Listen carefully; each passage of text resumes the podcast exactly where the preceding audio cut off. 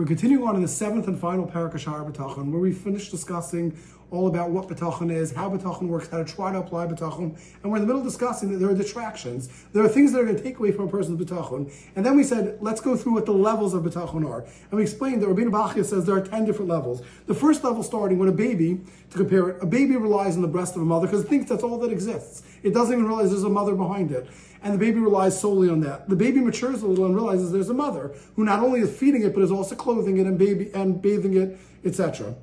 Then the baby realizes, develops and grows a little more, and sees that the mother turns to the father and relies on the father to take care of her. So therefore the baby says, I don't need to rely on the breast or on my mother. I should rely on my father because that is apparently the source of everything.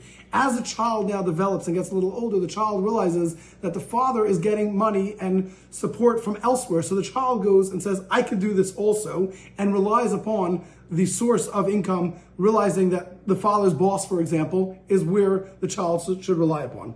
As the child then gets older, he himself goes, or she, she herself goes and gets a job and relies on either their boss or their clients if they're running their own business, or unfortunately, if there's a situation where they need to get charity, they rely on the tzedakah and the people who are supplying it for them as the child now develops and gets older, says, hold on, there's something more, and realizes that there's Hashem behind this, and says that I understand I can rely on Hashem because I can pick different situations. If there's something that's a very dangerous job, I don't need to take that dangerous job because I know Hashem will look after me if I decide to avoid that. The child then realizes as he progresses and gets older, that not only do I need to do I need to be that I can rely on Hashem, that I can go with the easier job. As a matter of fact, I can rely on Hashem for everything. Hashem is one who takes care of everything, and finally goes to the next step of saying, really, it's Hashem that takes care of things that are out of my control. Then the then the person develops and says, Hashem takes care of every single thing. Therefore, I can rely that everything will be taken care of by Hashem.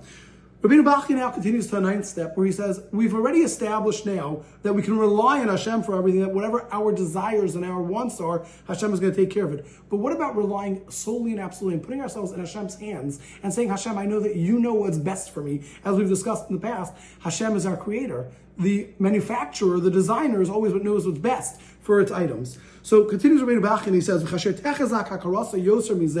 And when a person's recognizance becomes even stronger, he realizes that Hashem is doing everything at a mercy for his creations. Meaning that not only is it that Hashem is taking care of us, Hashem is taking care of us in the best way possible because God is the only one that knows what we really need. Then Then the person goes and says, I want the decrees of Hashem. Not only do I want them, I want them in my heart. In other words, in his heart, he feels this and he realizes it. Now he goes to the next step and he speaks it out and he verbalizes, he tells everybody what Hashem does. That's what I want. It's not only that I'm content and accepting it, I want that which Hashem does. Ubinir Ubinistoro. He does it in the public form, meaning he shows it to everybody and you see him smiling and happy, he also does it internally. He truly believes this. He doesn't just speak it. And then this person says, I'm happy with every single thing that Hashem does for me. It's not only that I'm accepting it, I want it, I'm happy with it.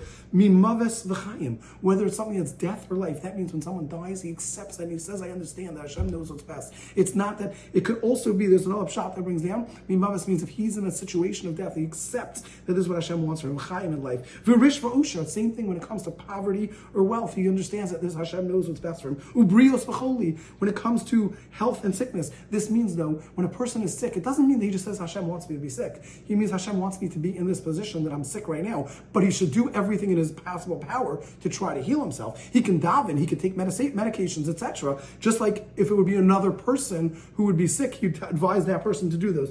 He doesn't want anything. He doesn't desire anything outside of that which Hashem chose from. He's only going to choose and want that which God wants from him.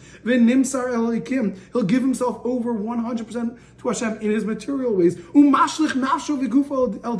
He will also throw himself over whatever challenges Hashem gives him, whatever din Hashem sends, judgment, he will take. He's not going to try to go from one thing to the next. He won't choose anything else in this world. Like one of the people who were true believers said, I never woke up in the morning and wanted something different. I understood what Hashem did was exactly what's best for me, and He accepted. He says, Everything I woke up every day, this is what Hashem wants me, and this is what's best for me.